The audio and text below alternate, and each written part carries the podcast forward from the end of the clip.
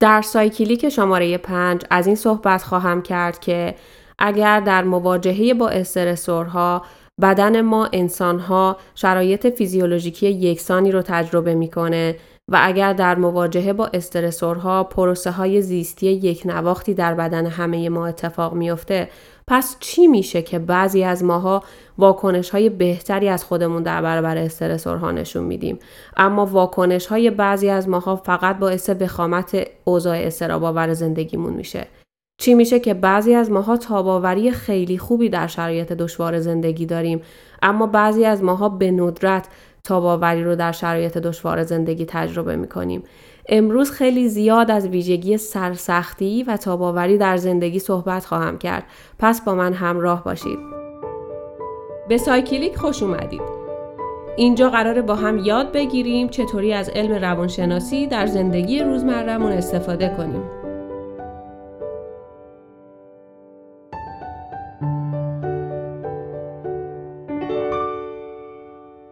سلام بچه ها امیدوارم که حالتون خوب باشه و هر جای این کره خاکی که هستید شاد و تندرست باشید.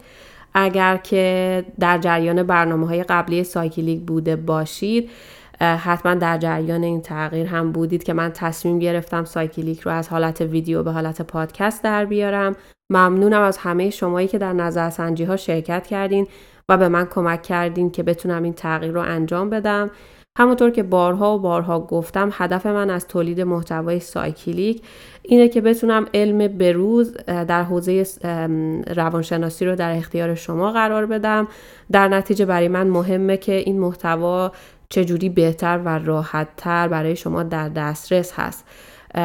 و این شد که از اینجا به بعد هر دو هفته یک بار با پادکست های مجموعه سایکلیک با شما همراه هستم. یه تغییر دیگه ای هم که در سایکلیک اتفاق افتاده محل نشستن من من ویدیوها رو طبقه بالای خونه هر جایی که خب شرایط نوری خوبی بود و می‌شد یه ویدیو قابل قبولی تهیه کرد تهیه می‌کردم. امروز متوجه شدم که چند وقته که همه کارهایی که دوست دارم و دارم تو زیر زمین انجام میدم. یعنی هفته هاست که توی زیر زمین ورزش می‌کنم هفته هاست که توی زیر زمین میدوم هفته هاست که با ابوذر همسرم توی زیر زمین میشینیم و فیلم و سریال می‌بینیم. و دست آخرم انتقال سایکلیک به زیر زمین خونه بود که واقعا یکی از کارهای مورد علاقه این روزام هست و با جون و دل دارم انجامش میدم.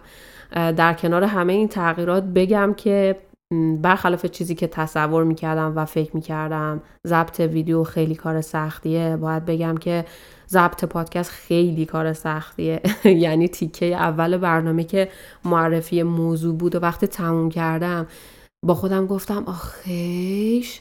یعنی واقعا صد بار اون تیکه رو تکرار کردم تا تونستم به یک چیزی که برای خودم قابل قبوله برسم. به حال تجربه اولم می‌دونم.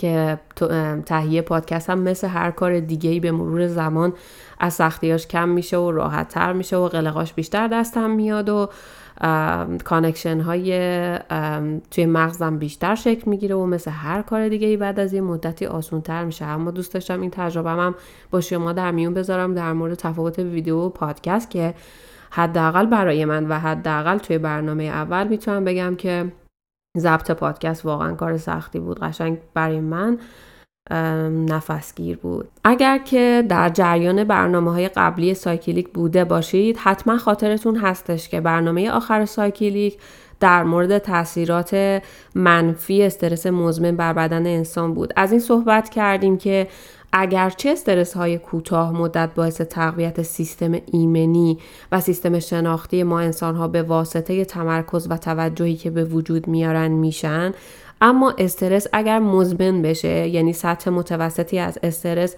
که به صورت دائمی با ما همراه هست می‌تونه اختلالات خیلی زیادی رو در بدن ما به وجود بیاره. می‌تونه باعث تخریب سیستم ایمنی بشه می‌تونه با افزایش فشار خون و ضربان قلب باعث مشکلات قلبی و عروقی بشه. می‌تونه بر حافظه کوتاه مدت و حافظه بلند مدت ما تاثیرات منفی داشته باشه. می‌تونه تمرکز و توجه ما رو تخریب بکنه. می‌تونه یادگیری ما رو تحت تاثیر قرار بده و حتی در مادرانی که استرس مزمن رو تجربه می‌کنن این استرس می‌تونه به نوزادشون منتقل بشه و تغییراتی رو در مغز نوزادان این مادرها به وجود بیاره.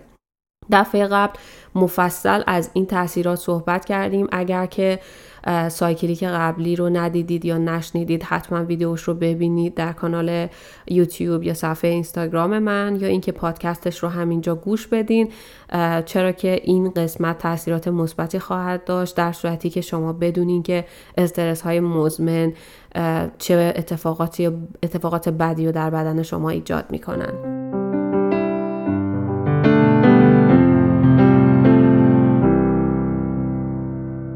محققان حوزه سایکولوژی بعد از سالها تلاش و تحقیقات در, در حوزه سلامت انسانها به این نتیجه رسیدن که اگرچه که فرایندهای فیزیکی و زیستی که در بدن ما اتفاق میافته در مواجهه با استرسورها با هم یکسانه اما برخورد ما انسان ها در برابر فاکتورهای محیطی و ارزیابی فاکتورهای محیطی به عنوان استرسورها خیلی با هم متفاوته. علاوه بر اون واکنش و روشی که برای مواجهه با اون استرسورها در نظر می‌گیریم توی ما انسان ها به چند مورد مختلف تقسیم میشه. برای مثال یک آزمایشی رو من اینجا بهتر براتون باز بکنم که یک درک خیلی شفافی از موضوع داشته باشین. در مورد ارزیابیمون از فاکتورهای محیطی به عنوان عامل استرسا در یک آزمایش آدم ها رو به دو دسته تقسیم کردن. یک دسته انسان هایی که معمولی بودن در مواجهه با فاکتورهای محیطی و یک دسته انسان هایی که بهشون می‌گفتن انسان هایی که رزیلیانس هست ویژگی رزیلیانس رو دارن. یعنی اینکه تاباوری بالایی در مواجهه با فاکتورهای محیطی دارن در مواجهه با شرایط استرس دارن در واقع. اومدن برای هر دو تا گروه یک آزمایش یکسان رو انجام دادن. به این دوتا گروه گفتن ما یک نشانه رو به شما نشون میدیم. مثلا یک چراغ آبی رو روشن می‌کنیم و شما بدونید که هر بار چراغ آبی روشن شد قرار بعد از اون یک پیامی به شما منتقل بشه. که باعث ایجاد استراب, استراب در شما میشه. این آزمایش رو برای هر دو گروه به صورت ثابت انجام دادن.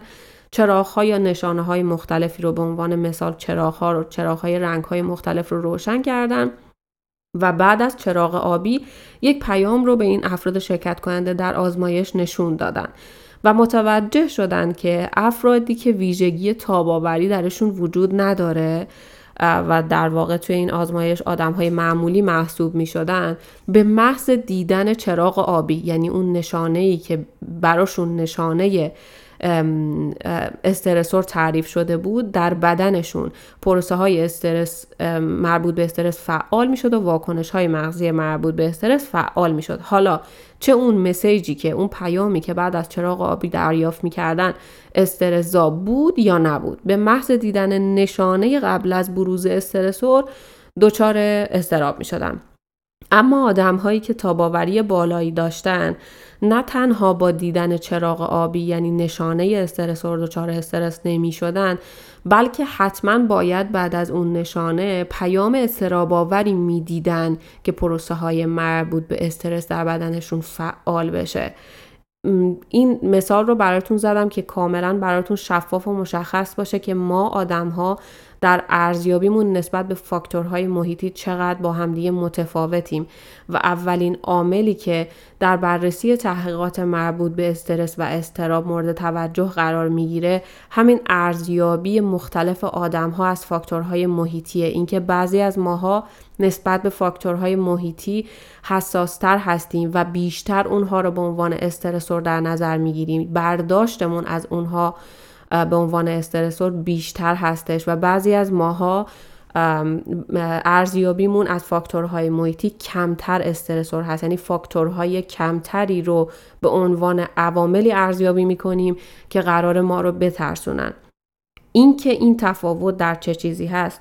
یک بخش بزرگی از این تفاوت مثل تفاوت در هر چیز دیگه‌ای در ما انسانها در ژنتیک ما نهفته هستش. به شکلی که در نوزاد انسان این تفاوت تشخیص داده میشه. مثلا ویژگی سوشال انزایتی جنرال انزایتی یا همون انزایتی در واقع استرابی که همیشگیه و دائمی وجود داره در نوزاد دو ماهه انسان از طریق یک سری پترن های مشخص رفتاری قابل تشخیصه. یعنی توی می‌تونن از طریق یک سری پترن ها بگن که یک نوزاد دو ماهه در آینده می‌تونه یک آدمی باشه که مبتلا میشه به جنرال انزایتی در نتیجه یک بخشی از این مدل ارزیابی که در ما انسان ها وجود داره ذاتیه و برمیگرده به ژنتیک ما. اون بخشیه که ما نمی‌تونیم درش دخل و تصرفی ایجاد بکنیم. اما بخشی از اون ناشی از یادگیری ما در محیط یعنی به محیطی که ما درش زندگی کردیم. آموزشی که در اون محیط اتفاق افتاده و به چارچوب های شناختی که در نتیجه زندگی در محیط در ما شکل گرفته یعنی طرز تفکرمون و احساساتمون برمیگرده. و این بخش اون بخشیه که قابل تغییره و ما بهش دسترسی داریم و می‌تونیم از طریق تغییر دادنش و کنترلش شرایط استراباور رو تا حدی کنترل بکنیم و تاب بیاریم. اگر تا اینجا این سوال براتون پیش اومده که تاباوری چی هست و اصلا آدمهایی که تاباوری بالا دارن چه جور آدمایی هستن باید بگم که خیلی زود در موردشون صحبت خواهم کرد. اما اگر که دارید فکر می‌کنین که استرسور چیه و قبلا با ما توی سایکلیک همراه نبودین. باید بگم که استرسور یک عامل عامل محیطی یا عامل درونی هستش که باعث ایجاد واکنش ترس و استراب در انسان میشه. عامل بیرونی مثل تصادف عامل درونی مثل یک فکر. هر فکری که ممکنه باعث ایجاد استراب در ما بشه مثل فکر از دست دادن یک عزیز.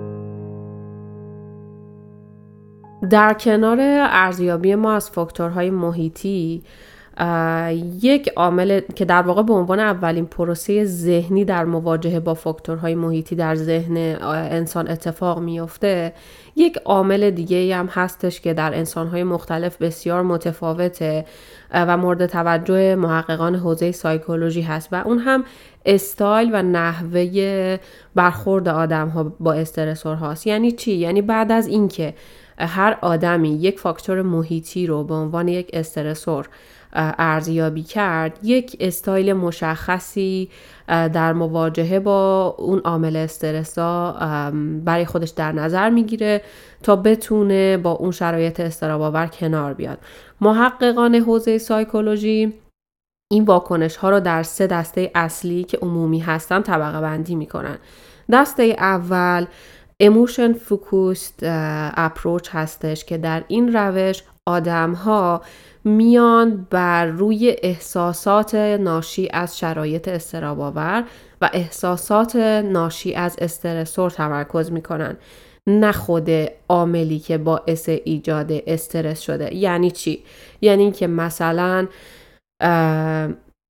بهترین مثال من فکر می‌کنم همین بیماری کووید 19 هستش که اتفاقا این emotion focused approach خیلی زیاد توی سال گذشته مورد بررسی محققان حوزه سلامت بوده و من مقاله های زیادی در موردش خوندم و مطالب زیادی رو در موردش دیدم که این ور اون ور منتشر می‌شد.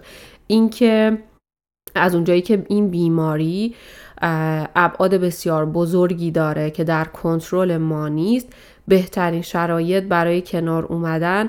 با این شرایط استراباور انتخاب راه حل تمرکز بر احساسات ناشی از این عامل هست.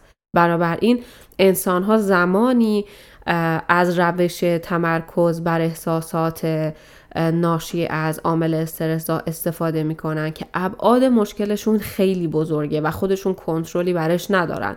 مثلا چیکار می‌کنن؟ مثلا نمی‌تونن خود اون عامل رو حل و فصل بکنن و سعی می‌کنن با احساسات منفی ناشی سعی می‌کنن احساسات منفی ناشی از اون عامل استرس رو کنترل بکنن و کمش بکنن.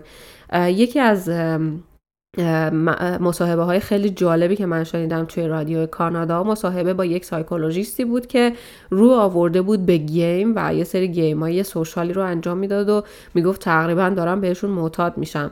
می‌گفت در صورتی که من اصلا آدمی نبودم که طرفدار game باشم ولی واقعا این game به من کمک کرد که بتونم از پس این شرایط دشوار و قرنطینه های طولانی بر بیام.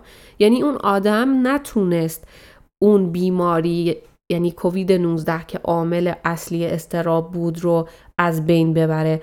اما تونست احساس احساسات منفی ناشی از این بیماری از جمله احساس تنهایی، احساس ترس، افسردگی و غم رو تا حدی کنترل بکنه. یعنی چی؟ یعنی خودش رو مشغول کرد به یک چیز دیگه ای سعی کرد که یک سری احساسات مثبت دیگه به وجود بیاره. سر خودش رو گرم بکنه که زیاد تمرکز نکنه بر روی مسئله اصلی که کنترلش از دست خودش خارج هست. در این روش به طور خلاصه انسان ها سعی می‌کنن احساسات منفی ناشی از عامل استرسزا رو کنترل بکنن و اونها رو به حداقل برسونن. اینجا باید به یک نکته خیلی توجه بکنید. اینکه وقتی بدن ما دچار یک استرسی میشه در واقع داره به ما هشدار میده که یک اتفاقی افتاده و ما باید براش یک کاری انجام بدیم. ما هم باید این احساس رو به رسمیت بشناسیم و قبول بکنیم که استرس داریم و براش یک کاری انجام بدیم. این کار می‌تونه همین راه حل تمرکز بر احساسات ناشی از یک عامل استراب آور باشه. می‌تونیم توی این روش کارهای زیادی انجام بدیم. هر کاری که تمرکز ما رو تغییر میده از روی شرایطی که نمی‌تونیم کنترلش بکنیم به شرایطی که می‌تونیم اون رو کنترل بکنیم و کاری براش انجام بدیم. مثلا با کسی حرف بزنیم ازش بنویسیم فیلم ببینیم موزیک گوش بدیم. بازی بکنیم. هر کار دیگه ای انجام بدیم و بدونیم که این راه حل یعنی اینکه ما تمرکز بکنیم روی احساساتمون بخشی از انسان بودن ماست و راهیه که باید ازش استفاده بکنیم. چرا که همیشه ما دسترسی به خود عامل استراب آور نداریم و نمی‌تونیم تغییرش بدیم و کنترلی روی اون شرایط نداریم. در نتیجه باید بپذیریم که کنترلی روی این شرایط نداریم و از این راه حل تمرکز بر احساسات برای اینکه بتونیم با شرایط کنار بیایم استفاده بکنیم. یک استایل متداول دیگه ای که آدم ها دارن در برخورد با stressor ها روش problem solving focused هست یعنی تمرکز بر حل مسئله. این اپروچ رو این روی کرد و آدم ها اصولا زمانی به کار می‌برن که استرسور در حد متوسطه و اونها کنترل روش دارن. مثل بیماری کووید 19 نیست که خیلی بزرگه و انسان هیچ کنترلی روش نداره. مثل چی؟ مثل زمانی که مثلا شما اخراج میشید از محل کارتون. شما وقتی که اخراج میشین قاعدتا اولش خب یه مقدار ناراحت میشین غمگین میشین و همه این احساسات براتون به وجود میاد که طبیعتا از همون راهکارهایی که ما توی استایل قبلی کنترل احساسات گفتیم استفاده می‌کنید که بتونید اون شرایط رو تاب بیارید. اما کار اصلی که انجام میدیم حل کردن خود عامل استرساس یعنی چی؟ یعنی میگردیم دنبال یه کار جدید که اینکه ما دیگه مشکلی که باعث استراب ما میشه و نداشتن شغل هست رو حل بکنیم. این روش هم یک روش کاملا سلامت و به جا هست و باعث سازگاری ما با زندگی میشه که داریم تجربهش می‌کنیم. محققان حوزه سایکولوژی معتقدن که آدم ها باید از هر دو روش تمرکز بر احساسات و تمرکز بر حل مسئله در زندگیشون استفاده بکنن. و گاهی از هر دو با همدیگه استفاده می‌کنن و هر دوی اینها راه حل هایی هستش که می‌تونه به درد آدم ها بخوره. برخلاف اینکه بعضیا فکر می‌کنن که باید همیشه دنبال حل مسئله باشیم و اینکه ما فقط بخوایم فکری به حال احساساتمون بکنیم تمرکز بر احساسات همونطور که گفتم گاهی اوقات واجبه. زمانهایی که ما ابعاد مسئلمون اونقدر بزرگه که کنترلی برش نداریم. به جای اینکه به اشتباه تمام انرژیمون رو بذاریم که مسئله ای رو حل کنیم که در توانمون نیست می‌تونیم احساسات ناشی از اون شرایط دشوار رو کنترل بکنیم. و استایل سومی که محققان به عنوان یک استایل عمومی دستبندی می‌کنن روش اجتنابی هست. این روش اجتنابی یک روشی هست که در اون فرد سعی می‌کنه از مشکلی که به وجود اومده فرار بکنه. اصلا بروی خودش نیاره که چنین مشکلی پیش اومده و سعی می‌کنه اصلا به مشکلش فکر نکنه. این روش یک روش خیلی مخربه و متاسفانه بسیار هم متداوله و آدمای زیادی ازش استفاده می‌کنن. این روش یک روش مخربه به این دلیل که اغلب ابعاد مشکل رو بزرگتر می‌کنه و شرایط رو وخیمتر می‌کنه. چرا که نه تنها باعث, باعث میشه که ما دنبال حل مسئله ای که باعث ایجاد استراب درمون شده نریم بلکه به خاطر اینکه اون رو پشت گوش میندازیم و سعی می‌کنیم به روی خودمون نیاریم که اصلا اتفاقی افتاده اون مشکل کشدار و طولانی میشه و استرس رو به یک استرس ناشی از ایجاد اون مشکل رو تبدیل به یک استرس مزمن می‌کنه. یعنی اینکه ما اگر جوری رفتار می‌کنیم که هیچ اتفاقی نیفتاده یا اگر پیش خودمون فکر می‌کنیم که یه جوری خودش درست میشه یا امروز و فردا می‌کنیم اساسا فقط داریم استرسی که به بدنمون وارد میشه و استرسی که تجربه می‌کنیم رو نادیده می‌گیریم. ولی بدنمون تحت تاثیر اون استرس هست. پس نادیده گرفتن و اجتناب کردن از یک مسئله ای که باعث ایجاد استراب در ما میشه فقط باعث وخیمتر شدن اوضاع و کشدار شدن و تبدیل شدن استرس به یک استرس مزمن میشه.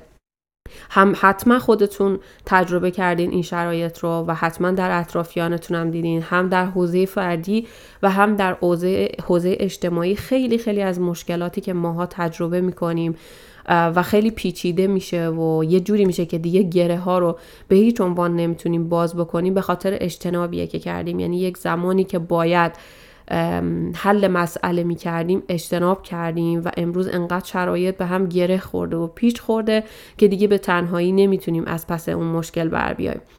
محققان حوزه سایکولوژی این دسته از استایل آدم ها در مواجهه با استرسورها رو یک استایل ناسازگار و ناسلامت می‌دونن. به خاطر اینکه همونطور که گفتم نه تنها باعث میشه که شما احساستون رو به رسمیت نشناسین و قبول نکنید که استرس دارین اون استرس رو از یک استرسی که می‌تونه شاید موقت باشه تبدیل به یک استرس مزمن می‌کنه و همونطور که در برنامه قبل سایکلیک گفتم تمام اون اثرات منفی رو می‌تونه در بدن انسانها به وجود بیاره.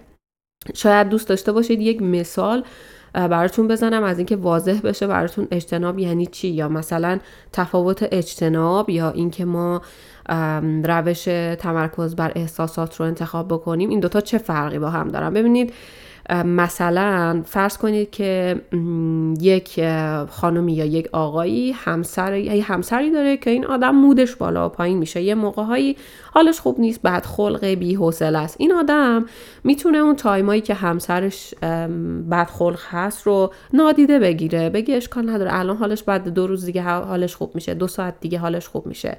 و سعی بکنه که اون احساس منفی که همسرش بهش میده در اون لحظه رو با یک احساس مثبت جایگزین کنه خودش رو سرگرم بکنه به یک کاری که یک احساس خوبی بهش بده.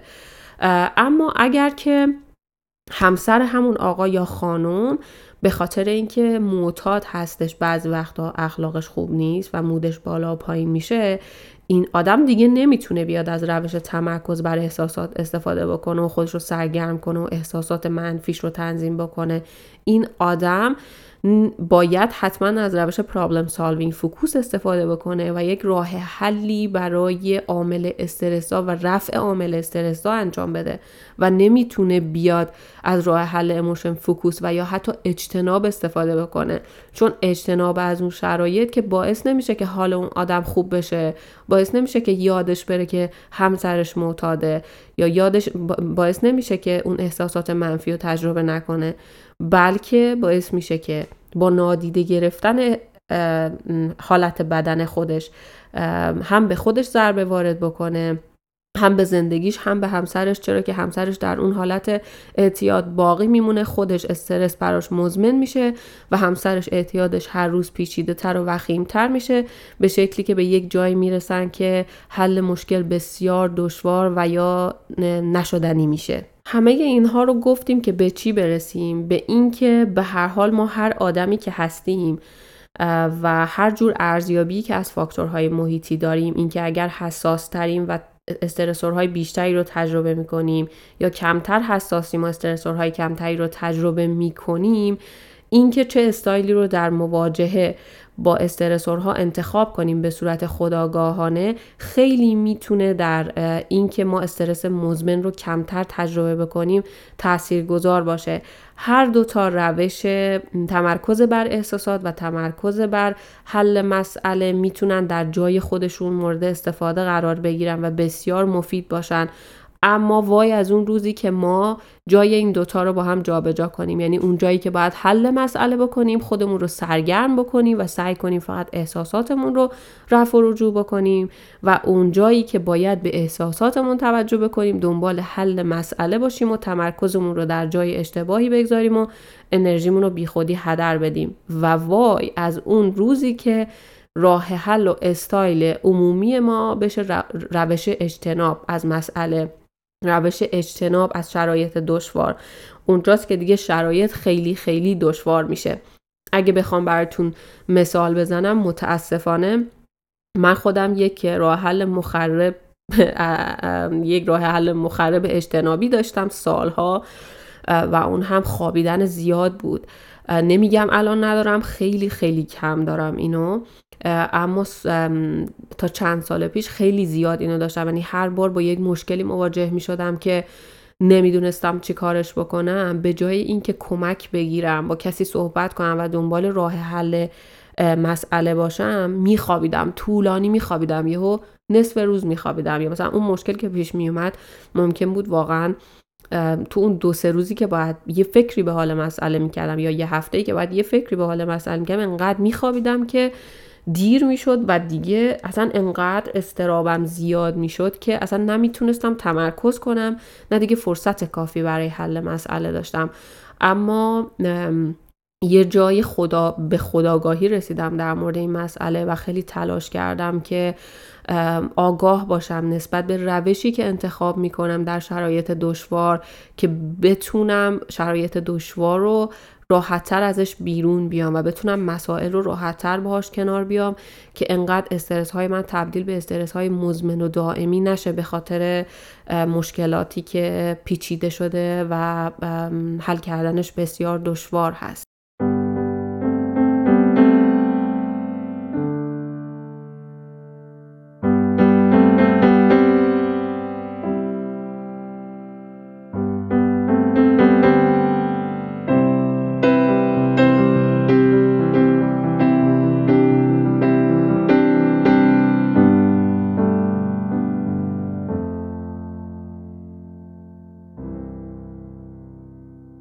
در کنار دو تا عامل ارزیابی فاکتورهای محیطی و استایل آدم ها در مواجهه با stressor ها محققان حوزه سایکولوژی به یک موضوع دیگه هم بسیار علاقه مندن وقتی که در مورد استرس صحبت می‌کنن. اونم personality آدم ها هستش. سه دسته personality هست که بسیار بسیار مورد توجه محققان بوده و تحقیقات زیادی در مورد این سه مدل personality انجام دادن پرسونالیتی منظورم نوع شخصیت هست. در مورد این سه مدل از نوع شخصیت انجام دادن تا بتونن الگوهای مناسبی رو از این مدل از شخصیت ها بیرون بکشن و به آدم های دیگه معرفی کنن تا آدم ها بتونن اونها رو یاد بگیرن و راحت تر با شرایطشون کنار بیان. اگه بخوام براتون توضیح بدم در مورد این سه تا دسته از شخصیت ها بذاریم بهتون اول یه مثال ساده بزنم که همتون قطعا تجربهش کردین. همه ما توی فامیلمون یه خاله مرگمی یا یه امورزایی یا یه کسی رو داریم که یه اتفاق خیلی خیلی وحشتناکی یه زمانی توی زندگی براش افتاده. اتفاقی که حتی تصورش هم برای ما می‌تونه سخت باشه اینکه اگر برای ما بیفته چطوری می‌تونیم ازش بیرون بیایم چطوری دوباره می‌تونیم قد راست بکنیم. اما می‌بینیم که خاله مریم و امورزاها بعد از اینکه این اتفاق براشون میفته و پروسه طبیعی سوگواری رو تجربه می‌کنن درسته که همیشه غم ناشی از اون اتفاقات مثلا از دست دادن یک عزیزشون همیشه در زندگیشون وجود داره و دیده میشه و احساس میشه. اما قد راست کردن و به زندگی عادیشون ادامه دادن. چی میشه که بعضی از آدم ها می‌تونن اینجوری توی زندگی عمل بکنن اما حتی تصورش برای بعضی از ماها خیلی دشواره؟ دلیل این تفاوت هیچ چیزی نیست جز همون نوع شخصیتی که خیلی مورد تحقیق و بررسی محققان حوزه سایکولوژی هستش. در حوزه سایکولوژی محققان به عنوان الگو سه تا همونطور که گفتم سه تا شخصیت رو به عنوان الگو قرار میدن. یک دسته از این شخصیت ها شخصیت هایی هستن که در واقع سعی می‌کنن که تو هر شرایط سختی که قرار می‌گیرن و در مواجهه با هر stressor ی که قرار می‌گیرن نکات مثبت یا به قولی silver line های اون اتفاق رو پیدا بکنن. این یک مدل الگوی شناختی متفاوتی هست که این افراد نسبت به آدم های دیگه دارن. اینکه همیشه دنبال پیدا کردن نکته های مثبت هستن. حالا فر... ممکنه به چند روش این حالت رو داشته باشن. ممکنه یک اتفاق مثبت رو سعی بکنن پیدا بکنن در اون شرایط. ممکنه وضع خودشون رو با شرایط بدتر مقایسه بکنن و کارهای از این دست انجام میدن. یعنی از الگوهای شناختی متفاوتی استفاده می‌کنن. مثل چی؟ مثل اینکه مثلا یک آدمی دیابت داره. این مثالی که می‌خوام بزنم و به شکلیش رو احتمالا خیلیاتون در اطرافیانتون تجربه کردین. مثلا می‌فهمه که بیماری دیابت داره اما این آدم مثلا میاد خودش رو مقایسه می‌کنه. با یک آدمی که سرطان داره و میگه که خدا رو شو که دیابت سرطان نیست. این واقعا یک الگوی شناختیه که در خیلی جاهای مختلفی به داد آدم ها می‌رسه و تحمل شرایط رو برای آدم ها آسون می‌کنه. یه جورایی شنیدین که میگن خودمون رو گول می‌زنیم واقعا یه همچین پروسه ذهنی اتفاق میفته و سعی می‌کنیم که یک چیز مثبت رو یه جورایی با گول زدن خودمون در اون قضیه پیدا بکنیم. چون به حال اتفاق خوبی که برای ما نیفتاده ولی ما شاید بهتر نباشه. زبان آمیانه میگیم گول زدن ولی بهتره که اینجا که داریم سعی می‌کنیم تخصصی تر صحبت کنیم بگیم که پیدا کردن یک نکته مثبت در یک وضعیت با مقایسه با یک وضع بدتر. یا اینکه یک آدمی که دیابت داره مثلا مجبور میشه که از این به بعد رژیم غذاییش رو عوض کنه یا مثلا مجبور میشه که ورزش دائمی داشته باشه. و اینطوری به قضیه فکر می‌کنه میگه که این دیابتی که من گرفتم دیابت گرفتم اما باعث شد که من تغذیه‌مو اصلاح بکنم. منو مجبور کرد که هر روز ورزش بکنم. این دسته از آدم ها که حتما ما توی فامیل و اطرافمون ازشون سراغ داریم و شاید خودمون یکی از اون آدم ها باشیم این الگوی شناختی به دادشون می‌رسه و تحمل شرایط سخت رو و مواجهه با شرایط سخت رو براشون آسون می‌کنه. نوع دوم شخصیتی که مورد توجه محققان حوزه سایکولوژی هست ویژگی هست به نام سرسختی. یعنی یه جورایی افرادی که ویژگی دارن که اونها رو مقاوم به استرس می‌کنه. محققان حوزه سایکولوژی برای این آدم ها سه تا ویژگی اصلی در نظر گرفتن. میگن که این آدم ها به زندگی متعهد هستند دوم اینکه مشکلات زندگی رو به عنوان یک چالش نگاه می‌کنن که باید از پسشون بر اومد. نه به عنوان صد اون هم هایی که می‌تونه اونها رو در زندگی متوقف بکنه. و سومی ویژگی کنترل اینکه این آدم ها به صورت درونی احساس می‌کنن خودشون هم برای شرایطی که در مورد شرایطی که در زندگیشون به وجود میاد کنترل دارن. و این فقط عوامل بیرونی نیستن که زندگی اون آدم رو کنترل می‌کنن. اینکه ما بخوایم در مورد این آدم ها به صورت subjective صحبت کنیم و بگیم آدم های سرسخت مقاوم به استرسن و این سه تا ویژگی رو دارن شاید یه ذره درکش برای شما سخت باشه یا اینکه یه ذره این موضوع کلا وگ به نظر برسه و کلی باشه. اما برای اینکه یه خورده موضوع براتون شفاف بشه و متوجه بشین که به چه آدمهایی میگن آدمهای سرسخت می‌تونم اینجا به عنوان مثال از یک آزمایش استفاده بکنم که در حوزه سایکولوژی انجام شده. یک تعدادی محقق اومدن دو دسته آدم رو یک سری آدم هایی که ویژگی سرسختی درشون ثابت شده بود و یک سری آدمی که آدم های معمولی بودن که این ویژگی رو نداشتن رو توی دو تا دسته قرار دادن و یک آزمایش ثابت رو برای هر دو دسته این آدم ها انجام دادن. این آزمایش چی بود؟ یک مجموعه ای از یه سری تسک های پیچیده که می‌تونه آدم های معمولی رو دچار احساسات منفی مثل ترس و استراب بکنه. هر دو دسته رو یه جا نشوندن. این تسکا رو بهشون دادن تسکایی که پیچیده بود و مرتب عوض می‌شد. از طریق اسکنهای مغزی که از این آدم ها گرفتن متوجه شدن. بخش هایی از مغز که مربوط به تجربه احساسات منفی هست توی آدم هایی که ویژگی سرسختی ندارن مرتب active می شد به خصوص با عوض شدن task ها اما بخش هایی از مغز آدم هایی که ویژگی سرسختی رو داشتن اون بخش هایی که مربوط به تجربه احساسات منفی بود خیلی کمتر active می شد و اینها متوجه یک الگوی ذهنی در این آدم های سرسخت شدن که به صورت فعالانه ایجاد می‌شد و سعی می کرد که با شرایط کنار بیاد. در واقع یک اکتیو کوپینگی داشتن که با عوض شدن تسک ها به صورت فعالانه سعی می کرد که حالا با تسک جدید یعنی یک پروسه هایی تو ذهنش اتفاق می افتاد که نشون می‌داد این آدم به صورت فعالانه داره سعی می‌کنه با تسکی که بهش داده میشه و باید حلش بکنه کنار بیاد. محققان میگن که آدم هایی که این ویژگی سرسختی رو دارن دقیقا همین پترن فعالانه کنار اومدن با شرایط رو در زندگی روزمرهشون هم استفاده می‌کنن و به جای اینکه تمرکز بکنن بر احساسات ناشی از شرایط سختی که درش هستن احساساتی که منفیه تمرکزشون رو می‌ذارن بر حل مسئله و سعی می‌کنن که دنبال راه حل باشن.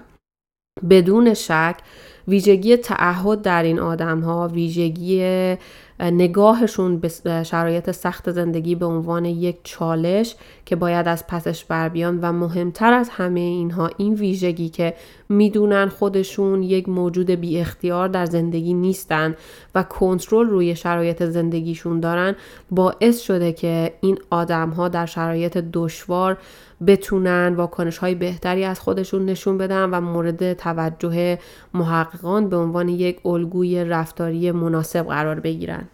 در کنار دسته اول یعنی آدم هایی که دلم نمی‌خواد بگم مثبت اندیش که با اون روانشناسی زرد مثبت اندیشی قاطی بشه.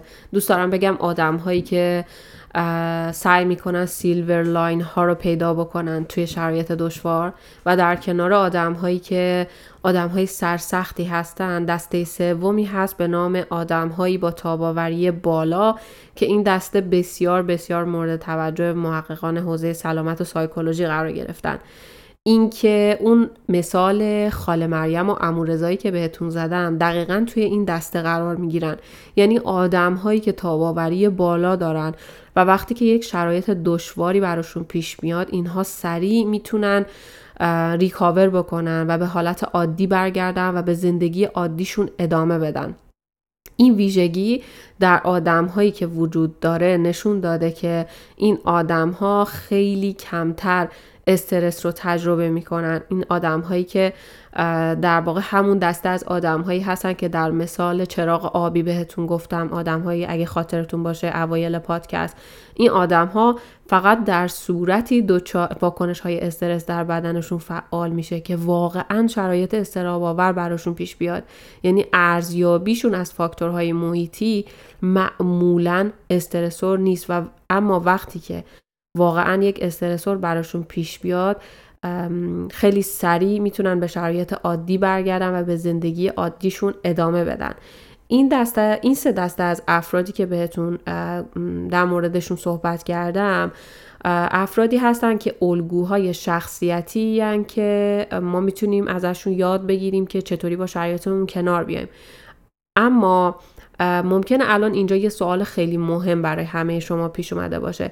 اینکه آیا تاباور بودن و پیدا کردن این ویژگی های شخصیتی اصلا امکان پذیره با توجه به اینکه بخشی از شخصیت ما و بخشی از ارزیابی ما از فاکتورهای محیطی و استایلمون برای کنار اومدن با استرسورها در نهفته در ژنتیک ماست و ما برایش هیچ تأثیری نداریم و غیر قابل دسترس هست. آیا امکانش هست که با وجود همه این شرایط ما بتونیم تاباوری رو بیاموزیم؟ جواب اینه که بله. شما می‌تونید یاد بگیرید که تاباور باشید. می‌تونید یاد بگیرید که با شرایط دشوار زندگی بهتر کنار بیاین. استرس های مزمن کمتری تجربه بکنید و بتونید شاد و سلامت تر زندگی کنید. کلید یادگیری تاباوری در دست همین تحقیقاتی که مفصل در مورد صحبت کردیم و هزاران هزار تحقیق دیگه ای هست که در حوزه سایکولوژی انجام شده و در نهایت محققان این حوزه رو به این نتیجه رسونده که آدم هایی که تاباوری بالایی دارن در شرایط دشوار و بهتر از دیگران به استرسورها واکنش نشون میدن و در مقابل اونها رفتار درستی رو انتخاب می‌کنن سه چیزه اول اینکه آدم هایی که تاباوری بالا دارن خیلی خوب می‌دونن که یک موقعی که یک اتفاق میفته آیا رفتاری که در برابرش انتخاب می‌کنن یک رفتار سازگار هست یا نه یعنی مثلا چی؟ مثلا توضیح کاملی که براتون دادم در مورد روش روش و استایل آدم ها در مواجهه با استرسورها. یعنی اینکه این آدم ها خیلی درست و به موقع از روش تمرکز بر احساسات استفاده می‌کنن. خیلی درست و به موقع از روش تمرکز بر حل مسئله استفاده می‌کنن و اجتناب نمی‌کنن از مشکلی که براشون پیش اومده. به هر حال یکی از این دو روش اول رو انتخاب می‌کنن و اجتناب نمی‌کنن. دومین ویژگی که برای افراد با تاباوری بالا در نظر می‌گیرن اینه که این آدم ها خیلی خوب بلدن که احساسات منفیشون رو کنترل بکنن. حالا ما چطوری می‌تونیم احساسات منفیمون رو کنترل کنیم؟ در مورد مورد اول اینکه بدونیم یک راه حلی آیا سازگار هست یا نه. خب مفصل ما همینجا توی همین پادکست توضیح دادیم. طبیعتا قبل از این هم شما این روش ها رو در زندگیتون استفاده می کردین ما اینجا به صورت دستبندی و منسجم و به صورت تحقیقات علمی توی این پادکست در موردش حرف زدیم. اما در مورد این مورد دوم چه کار کنیم؟ چجوری احساسات منفیمون رو تنظیم بکنیم؟ در مورد این در ادامه پادکست مفصل صحبت خواهم کرد و یک سری تکنیک هایی رو که توصیه محققان حوزه سایکولوژی هست رو به شما هم توضیح خواهم داد که شاید بتونه به شما کمک بکنه که بتونید احساسات منفی ناشی از شرایط استراباور رو بهتر کنترل بکنید. و اما سومین ویژگی که در مورد افراد با تاباوری بالا محققان عنوان می‌کنن اینه که این افراد ارتباطات عاطفی و اجتماعی بسیار خوبی با دیگران دارن. یعنی اون کامیونیتی و اون اجتماعی که اطرافشون هست بسیار ساپورتیوه و احتمالا حتی از لحاظ ابعاد هم یک چیزیه که قابل توجهه. شاید این مورد سوم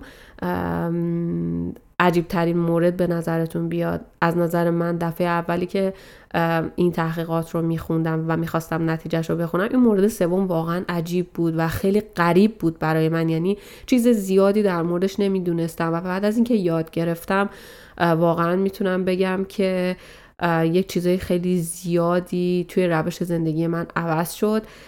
در مورد این مورد سوم هم همین امروز و توی همین پادکست مفصل توضیح خواهم داد.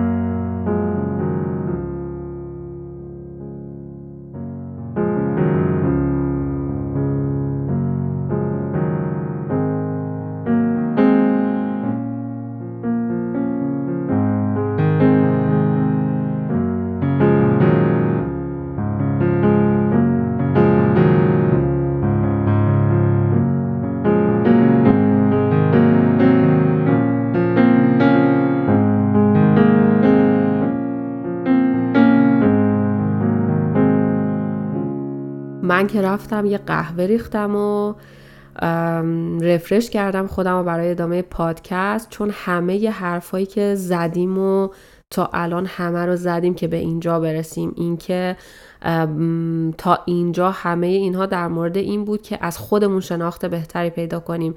چطوری از خودمون شناخت بهتری پیدا کنیم؟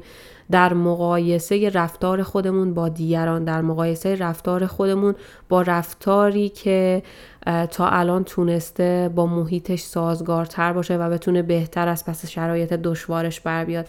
اما از اینجا به بعد می‌خوایم در مورد این حرف بزنیم که حالا با توجه به چیزی که هستیم چی کار باید بکنیم که کمتر استرس های مزمن رو تجربه کنیم و راحت تر بتونیم با شرایط دشوار این زندگی و این زیست پررنجمون کنار بیایم. اولین موردی که گفتم اینو شاید دفعه سومه دارم تکرار می‌کنم چون خیلی مهمه. اینه که اولا بدونید روشی که انتخاب می‌کنید برای کنار اومدن با مشکلتون آیا روش سازگار و سلامتی هست یا نه. منظور همون. استفاده درست از تمرکز بر احساسات استفاده درست و به موقع از روش حل تمرکز بر حل مسئله و, و دوری کردن از روش اجتناب هست. اما قراره که در ادامه توضیح بدیم که چطوری ما می‌تونیم احساسات یعنی به هر حال اگر استرسور اتفاق افتاد و احساسات منفی ناشی از اون اتفاق افتاد چطوری ما می‌تونیم اون احساسات منفی رو کنترل بکنیم؟ چطوری می‌تونیم اونا رو به حداقل برسونیم؟ چند تا روش هست که بسیار بسیار در حوزه سلامت سایکولوژی مورد توصیه هست و همه اینها هزاران ساعت گوشه گوشه دنیا آزمایش شده و نتیجه داده که می‌تونه به ما کمک بکنه که بتونیم احساسات منفیمون رو کنترل بکنیم. اولین روش از مجموعه این روش ها روشی هست که از حواس پنجگانه استفاده می‌کنه. یعنی چی؟ یعنی اینکه وقتی که ما آدم ها زندگی پر استرسی رو تجربه می کنیم هر چیزی که بتونه بهمون به کمک بکنه در زمان حال زندگی بکنیم می‌تونه از استرسمون کم بکنه. این در زمان حال زندگی کردن رو استفاده از حواس پنجگانه به سادگی در اختیار ما قرار میده. اگر بخوایم از دریچه نوروساینس بهش نگاه بکنیم یعنی علم اعصاب بهش نگاه بکنیم یک اصطلاحی در نوروساینس وجود داره به اسم sense of self که میگه هر زمانی که شما از طریق حواس پنجگانتون بتونید خودتون رو حس بکنید یک سری پروسه های ذهنی اتفاق میفته که خب اینجا جای بحثش نیست چون خیلی پروسه های پیچیده ای هست شاید یه روزی در موردشون صحبت بکنیم. یک سری پروسه های ذهنی اتفاق میفته که باعث میشه که سطح استرس بدن پایین بیاد. حالا این استفاده از حواس پنجگانه مثال های واقعیش یعنی چی؟ یعنی مثلا زیر نور آفتاب دراز بکشید به آسمون نگاه کنید با حیوان خونگیتون بازی کنید دوش بگیرید نفس عمیق بکشید مدیتیشن بکنید. توی مدیتیشن دقیقا ما این sense of self رو داریم. یعنی از طریق body scan ی که انجام میدیم دونه دونه اعضای بدنمون رو حس می‌کنیم و خودمون رو حس می‌کنیم. sense of self رو به طور کامل داریم توی مدیتیشن و در مورد مدیتیشن خیلی خیلی حرف زیاده. من قول میدم که یک روزی رو کامل در مورد مدیتیشن و تاثیراتش بر بدن بگم. اما تا همینجا این رو داشته باشید که مدیتیشن از یک جهت به خاطر تأثیری که از طریق حواس پنجگانه برای ما داره می‌تونه به کمک بکنه که سطح استرس رو پایین بیاریم. اما در کنار مدیتیشن همونطوری که مثال زدم یک عالم کار دیگه هست که می‌تونید انجام بدید از طریق حواس پنجگانتون که بتونید اون sense of self رو به دست بیارید و استرستون رو کنترل بکنید. و اما مورد دومی که بسیار توصیه میشه در شرایطی که احساسات منفی زیادی ما تجربه می‌کنیم اینه که یک فعالیت لذت بخش انجام بدیم. هر کاری که به ما حس زنده بودن رو میده. حس زنده بودن و حس لذت بردن. مثلا عکاسی کنید کتاب بخونید تو شهر بچرخید آشپزی کنید غذای مورد علاقتون رو بخورید. این فعالیت های لذت بخش از طریق ترشح هورمون سراتونین بسیار می‌تونن به تنظیم احساسات منفی ما کمک بکنن. یعنی وقتی ما بدنمون تحت شرایطی هست که احساسات منفی زیادی رو داره تجربه می‌کنه واکنش های شیمیایی توی بدنمون هم بر اساس همین شکل می‌گیره. در نتیجه اگر ما بتونیم سمت و سوی این واکنش های شیمیایی رو به سمتی ببریم که هورمون های ترشح بشه که مربوط به شرایط لذت هست و شرایطی هست که به ما احساس سرخوشی و زنده بودن میده تا حدی می‌تونیم اون احساسات منفی رو کنترل بکنیم. مورد سومی که باز دوباره توصیه میشه در شرایطی که استرس وجود داره و احساسات منفی تجربه میشه انجام دادن یک فعالیت بدنی یک فعالیتی که کاملا فیزیکیه هیچ ربطی به پروسه های ذهنی ما نداره. این که بدویم برقصیم یا هر ورزشی انجام بدیم که باعث بشه که ضربان قلب ما رو بالا ببره. تأثیری که این فعالیت بدنی داره علاوه بر اینکه به واسطه تنظیم خون بر روی مود و شرایط تجربه احساس ما تاثیر می‌ذاره به صورت کاملا مستقیم از ترشح از طریق ترشح هورمون اندروفین هست. هورمون اندروفین یک هورمونیه که بهش میگن هورمون به هورمون دونده ها معروفه که معمولا بعد از دویدن یا بعد از انجام فعالیت فیزیکی حوازی که ضربان قلب رو خیلی بالا می‌بره تجربه میشه. این هورمون بهش هورمون سرخوشی گفته میشه. پس می‌تونید حس بزنید که اگر یک فعالیت بدنی حوازی انجام بدید منجر به ترشح هورمون اندروفین میشه. اندروفین باعث ایجاد حس سرخوشی میشه. در نتیجه باعث میشه که تا حدی اون احساسات منفی که ما داریم از سطحشون کم بشه و به سطح احساس مثبت و حس لذت اون اضافه بشه. اینجا یه پرانتز باز بکنم که همین فعالیت های بدنی حوازی در تنظیم مود و درمان افسردگی هم بسیار بسیار مؤثره و محققان بسیار توصیه می‌کنن و ثابت شده که حداقل سی دقیقه فعالیت های حوازی ورزش های ایروبیک به مدت حداقل پنج بار در هفته در درمان افسردگی تاثیر بسیار چشمگیری داشته و سطح افسردگی افراد بعد از یک تایمی که یک زمانی که این سی دقیقه و هفته ای حداقل پنج روز رو فعالیت های حوازی انجام دادن. سطح افسردگیشون بسیار بسیار پایین تر از شرایطی بود که قبل از این آزمایش بود. و اما مورد چندم نمی‌دونم فکر می‌کنم مورد چهارم باشه اگه اشتباه نکنم. بحث تغذیه است. بحث تغذیه یه بحث خیلی خیلی مفصله. که از اون بحثایی که واقعا مورد علاقه خود من هست شخصا اما خیلی بحث طولانیه. یعنی واقعا اینکه ما بخوایم بگنجونیمش کنار یه بحث دیگه و توضیحش بدیم یه جورایی انگار اجحاف کردیم در حقش چون برای خودش یک دنیاییه و یک درسیه که واقعا به نظر من یادگیریش می‌تونه برای همه ما مفید باشه. اما به صورت خلاصه اگه بخوام بگم توی در مورد تغذیه به خصوص زمانایی که ما خیلی استرس داریم اینه که خب همون الگوی تغذیه سالم هست. اینکه سبزیجات بیشتری بخوریم به خاطر ویتامین هایی که دارن که خود اون ویتامین ها کمک می‌کنن به حفظ شرایط سلامت بدن. اینکه قند کمتری بخوریم. چون قند کم، کمتر توی تنظیم قند خون به ما کمک می‌کنه و در مجموع خیلی تجربه احساسات منفی رو پایین میاره.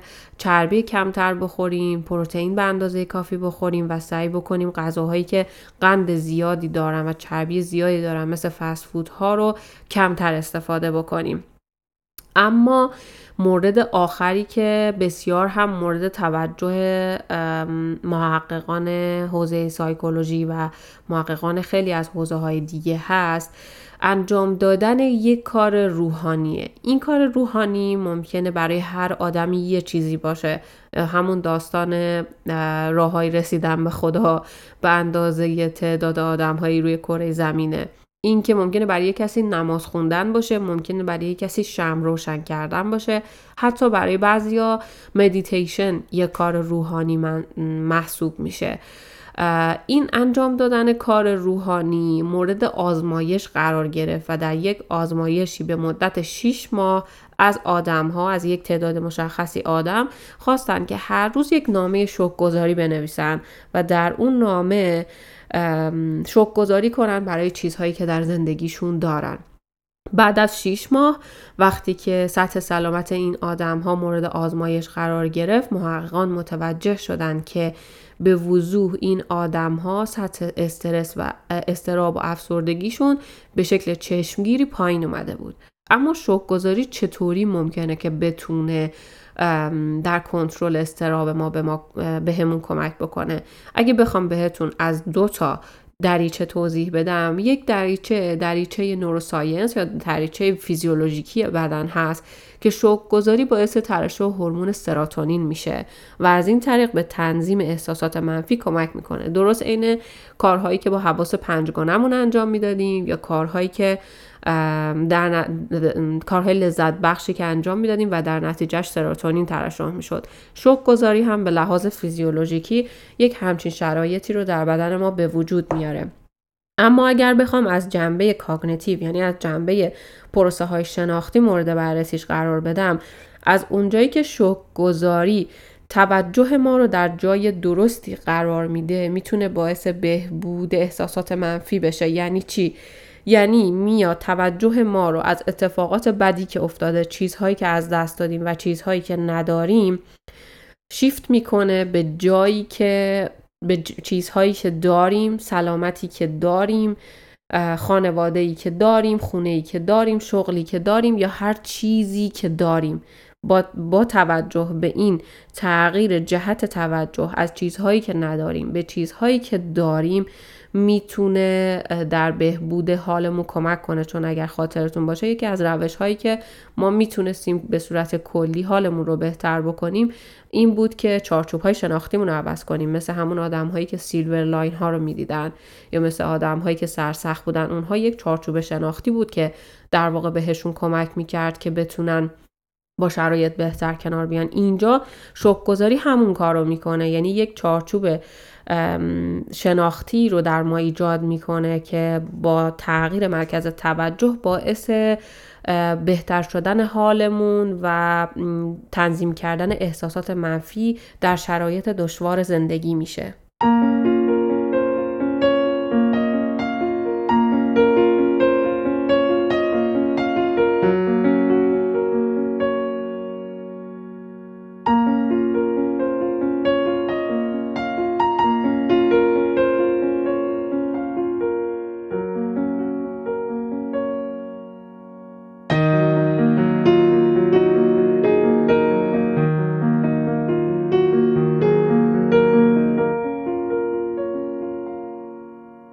و اما می‌رسیم به بخش آخر این برنامه یعنی سومین ویژگی از افرادی که تاباوری خوبی دارن. یعنی داشتن ارتباطات عاطفی و اجتماعی خوب. یک نظریه هست به نام بافرینگ هایپوتسیس که در اینجا برای ما توضیح میده که دقیقا این ارتباطات عاطفی و اجتماعی داشتن چطوری می‌تونه در کنترل استرس و استراب به ما کمک بکنه. بافرینگ هایپوتزیس میگه وقتی که ما ارتباطات اجتماعی و عاطفی خوبی داریم آدم های امنی داریم که کنارشون احساس امنیت می‌کنیم. آدم هایی که کنارشون لذت می‌بریم لحظات خوشی رو سپری می‌کنیم. خانواده دوست یا هر کدوم از این گروه آدم هایی که روابط اجتماعی باهاشون داریم به صورت کلی استرس کمتری رو تجربه می‌کنیم. علاوه بر اینکه استرس کمتری رو تجربه می‌کنیم که یه مقدار جلوتر توضیح میدم دلیلش چیه اینه که می‌دونیم اگر که یک وقتی هم یک اتفاق بیفته ما حمایت عاطفی و حمایت فیزیکی کافی رو داریم. در نتیجه می‌تونیم از پس اون شرایط بهتر بر بیایم. تحقیقات نشون دادن که کسانی که دوستان بیشتری دارن نه تنها کمتر مریض میشن بلکه بیشتر هم عمر می‌کنن. به طور خاص یک تحقیقی در مورد سرماخوردگی بر روی افراد انجام شده بود که محققان رو به این نتیجه رسون که واقعا آدم هایی که گروه دوستان بیشتر و یا دوستان بهتری دارن کمتر سرما می‌خورن. در مورد طول عمر هم یک متا که یک متا آنالیزیس مجموعه یک سری تحقیقات هست یک مجموعه بزرگ از تحقیقات هست که در شرایط مختلف در طی یک زمان طولانی انجام میشه. مجموعه این داده ها جمع میشه و میشه نتیجه این متا و نتیجه این متا نشون میده که احساس تنهایی یعنی فقط اینکه فردی احساس بکنه تنهاست. 26 درصد. نداشتن ارتباط 29 درصد و تنها زندگی کردن. یعنی اینکه نه تنها ما ارتباطاتی با دیگران نداریم بلکه خودمونم تنهای تنها زندگی می‌کنیم. 32 درصد احتمال مرگ رو در افراد افزایش میده. فکر می‌کنم همین آمار اهمیت داشتن ارتباطات اجتماعی و داشتن گروه دوستان خوب و امن رو برای ما کاملا روشن و شفاف می‌کنه. اما چی میشه که داشتن ارتباطات عاطفی و اجتماعی داشتن گروه دوستان خوب و امن باعث میشه ما کمتر دچار استرس و استراب بشیم.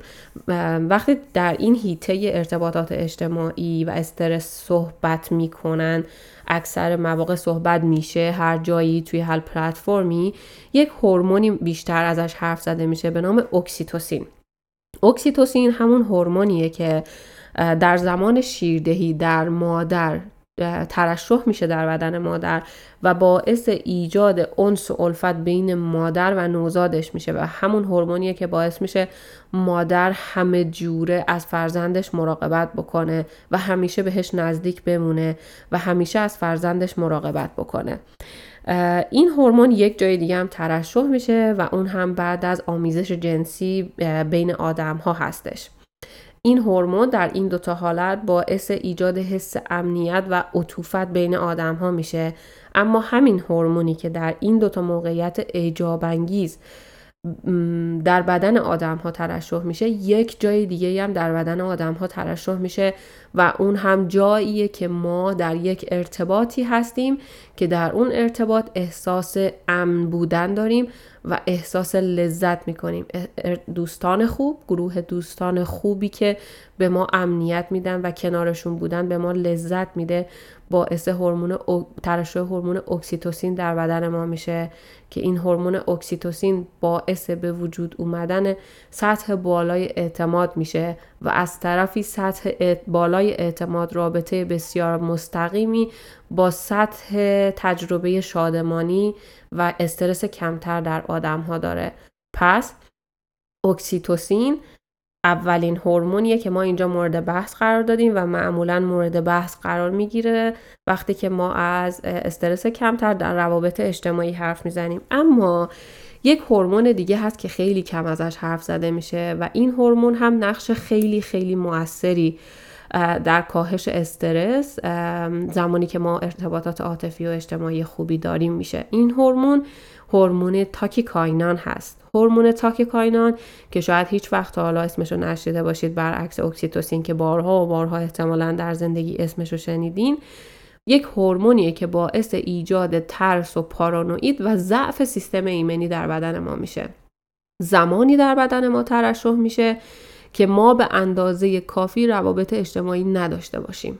وقتی که روابط اجتماعی نداریم تاکیکاینان ترشح میشه و ما میترسیم ما پارانوید میشیم سیستم ایمنی بدنمون ضعیف میشه. به خاطر همین بیشتر سرما می‌خوریم. و همین که با آدم ها دوباره ارتباط برقرار می‌کنیم و لذت و امنیت رو در ارتباط با آدم ها به دست میاریم ترشح این هورمون کم میشه. ترشح دائمی هورمون تاکیکاینان باعث ایجاد استرس های بلند مدت میشه. همون استرس های مزمنی که ما داریم اینجا حرف می‌زنیم که چطوری ازش می‌تونیم فرار بکنیم. پس دوست های خوب دوست های خوب و امنتون رو دریابید که با ترشح اکسیتوسین و جلوگیری از ترشح تاکیکاینان می‌تونن به شما کمک بکنن که احساس لذت و احساسات مثبت رو تجربه بکنید کمتر مریض بشید و اینکه بتونید حتی بیشتر عمر بکنید. همطور که بهتون قول داده بودم یک بخش شگفت انگیز این پادکست همین بخش ارتباطات اجتماعی بود که مطمئنم برای خیلی از شما یک آموزه جدید بود. همونطور که برای من بود و احتمالا دیدتون رو به روابطتون از این به بعد عوض خواهد کرد. اینکه واقعا چقدر مهمه داشتن دوستان خوب. سخت چالش های خودش رو داره ارتباط با آدم ها هزینه های خودش رو داره. اینکه مجبور میشیم وقتی با آدم ها در ارتباطیم صبح دیرتر بیدار شیم زودتر بیدار شیم شب دیرتر بخوابیم زودتر بخوابیم. چیزی رو بخوریم که دلمون نمی‌خواسته بخوریم چیزی رو نخوریم که دلمون می‌خواسته بخوریم. وقت بذاریم. و هزار جور هزینه دیگه ای که برای ارتباط با آدم ها می‌پردازیم. اگر اما اگر آدمی که دوست ما هست واقعا آدم امنی باشه و در ما برای ما لحظات خوشایندی رو رقم بزنه در کنارش بودن پذیرفتن سختی هاش و پرداخت کردن هزینه هاش واقعا میارزه به تمام مزایای مثبتی که داره. و همیشه یادتون باشه که یک راه مهم برای اینکه بتونین از دست این استرس های مزمن فرار بکنین پیدا کردن و در ارتباط بودن با دوستای خوب و روابط اجتماعی هستش.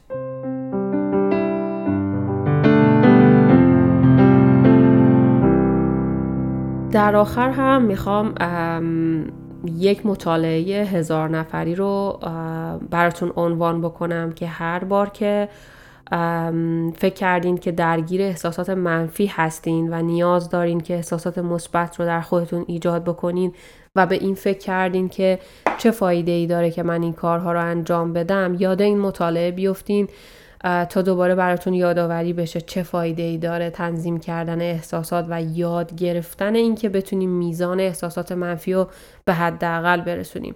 در این مطالعه هزار نفری این هزار نفر یک فرم رو پر کردن در مورد احساسات مثبتی مثل امید و اشتیاق و احساسات منفی مثل استراب و خشم. بعد از دو سال بعد از اینکه این فرما رو در واقع افرادی که شرکت داشتن توی این مطالعه پر کردن پرونده پزشکی این افراد رو مورد بررسی قرار دادن که ببینن بین سلامت این آدم ها و احساسات منفی و مثبتشون آیا رابطه وجود داره یا نه. و با کمال تعجب متوجه شدن که بله وجود داره. بالا بودن امید به زندگی به طور کلی با مبتلا شدن به بیماری ها رابطه داره و بالا بودن سطح اشتیاق آدم ها برای زندگی به طور خاص با دیابت و فشار خون کمتر رابطه داره. یعنی آدم هایی که امید بیشتری رو تجربه می‌کردن و آدم هایی که اشتیاق بیشتری رو برای زندگی تجربه می‌کردن کمتر دچار بیماری شده بودن و به خصوص کمتر دچار بیماری دیابت و فشار خون شده بودن. پس همینجا می‌تونیم متوجه بشیم اینکه بتونیم با استفاده از این تکنیک هایی که علوم مختلف در اختیار ما می‌ذارن احساسات منفی و مثبتمون رو تنظیم بکنیم چطوری می‌تونیم شادتر و سلامتتر زندگی بکنیم و شرایط استراباور کمتری رو تجربه بکنیم یا کمتر تحت تاثیر شرایط استراباور محیطیمون قرار بگیریم.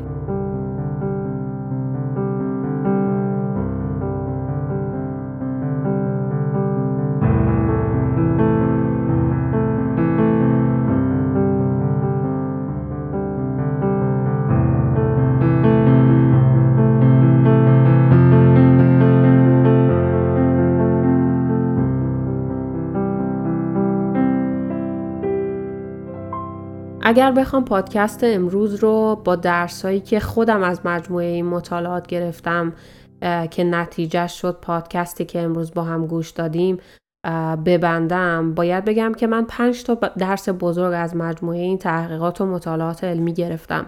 اولا اینکه باید ما انسان ها باید بپذیریم که درد و رنج بخشی از انسان بودن ماست. احساسات منفی مجموعا درد، رنج، استراب و ترس بخشی از حقیقت زندگی ما انسان ها و گاهی بخش بزرگی از حقیقت زندگی ما, ما انسان هاست و باید این حقیقت بزرگ رو بپذیریم. این پذیرش به خودی خود آرامشی رو به وجود میاره و ما رو از جدال با خودمون و محیط اطرافمون برای رسیدن به آرامشی که پوشالی هست و قابل دسترسی, قابل دسترسی نیست باز میداره.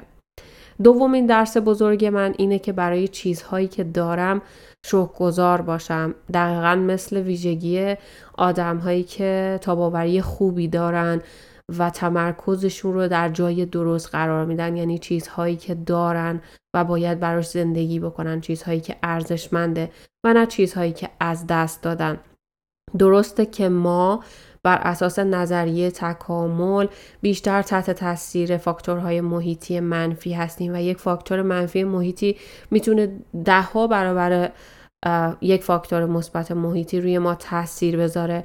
اما زندگی امروز ما مثل اجداد ما نیست که توی قار زندگی می‌کردن و وقتی که از قار می اومدن بیرون همزمان با دیدن یک طلوع زیبا یک شیر رو می‌دیدن و از اونجایی که پای مرگ و زندگیشون در میون بود تاثیر اون فاکتور محیطی منفی روشون چندین برابر بود. بسیاری از فاکتورهای محیطی که در حال حاضر ما در محیط تجربه می کنیم و تاثیرات فیزیولوژیکی یکسانی مثل دیدن شیر در بدن ما ایجاد می‌کنن حقیقتا بحث مرگ و زندگی نیستن و خیلی وقتا می‌تونن کنترل بشن تاثیراتشون کم بشه و تاثیر دیدن اون طلوع زیبا در اون لحظه بزرگتر بشه و تاثیرات مثبتش رو بر بدن ما بذاره.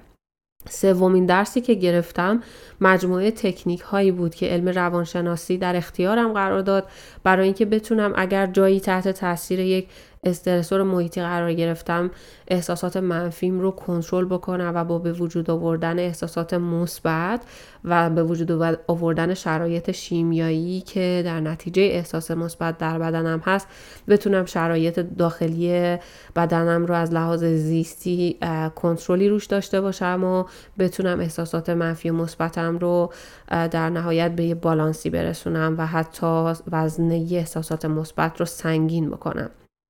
اما درس چهارم اینه که هر بار که در برابر یک استرسور نیاز دارم که واکنشم رو انتخاب بکنم آگاهانه از خودم بپرسم که آیا روشی که انتخاب کردم روش خوبیه؟ آیا این روش داره به من کمک می‌کنه یا داره به من آسیب می‌زنه؟ که حواسم جمع باشه. اگر روش اجتناب رو انتخاب کردم یعنی که دارم به خودم آسیب می‌زنم. اگر روش تمرکز بر احساس رو انتخاب کردم جایی که نباید این کار رو می‌کردم دارم به خودم آسیب می‌زنم. و یا اگر روش تمرکز بر حل مسئله رو انتخاب کردم جایی که ابعاد مسئله اونقدر بزرگه که کنترلش از دست من خارجه باز هم اشتباه کردم. و اما درس پنجم و درس آخرم از مجموعه این مطالعات علمی دوستان خوب روابط امن و لذت بخشن. همونطور که گفتم دوستان خوبتون رو دریابید که با ترشح بیشتر اکسیتوسین و ترشح کمتر تاکیکاینان بتونید احساسات مثبت بیشتری رو تجربه بکنید کمتر مریض بشید سلامت تر باشید و طول عمر بیشتری داشته باشید. امیدوارم شما هم مثل من درس های خودتون رو از مجموعه این مطالعات گرفته باشید و بتونید با استفاده از این تکنیک ها و درس های بزرگ زندگی شادتر زندگی کنید. تا همینجا هستیم و داریم در مورد کنترل و کنار اومدن با شرایط استراباور روزمره و استرس های مزمن حرف می‌زنیم. شاید بد نباشه برنامه بعدی سایکلیک رو اختصاص بدیم به اختلالات استرابی یعنی انواعی از استراب که کنترل کردن و کنار اومدن باهاشون. کار ما به تنهایی نیست و برای کنترل کردنشون نیاز به کمک درمانگر داریم. در برنامه بعد سایکلیک انواع مختلف اختلالات استرابی رو معرفی خواهم کرد. در مورد دلایل به وجود اومدن این اختلالات صحبت خواهم کرد و روش های درمانی بروز و مؤثر در مورد هر کدوم از این انواع اختلالات رو به شما معرفی خواهم کرد. پس تا برنامه بعد شاد و تندرست باشید.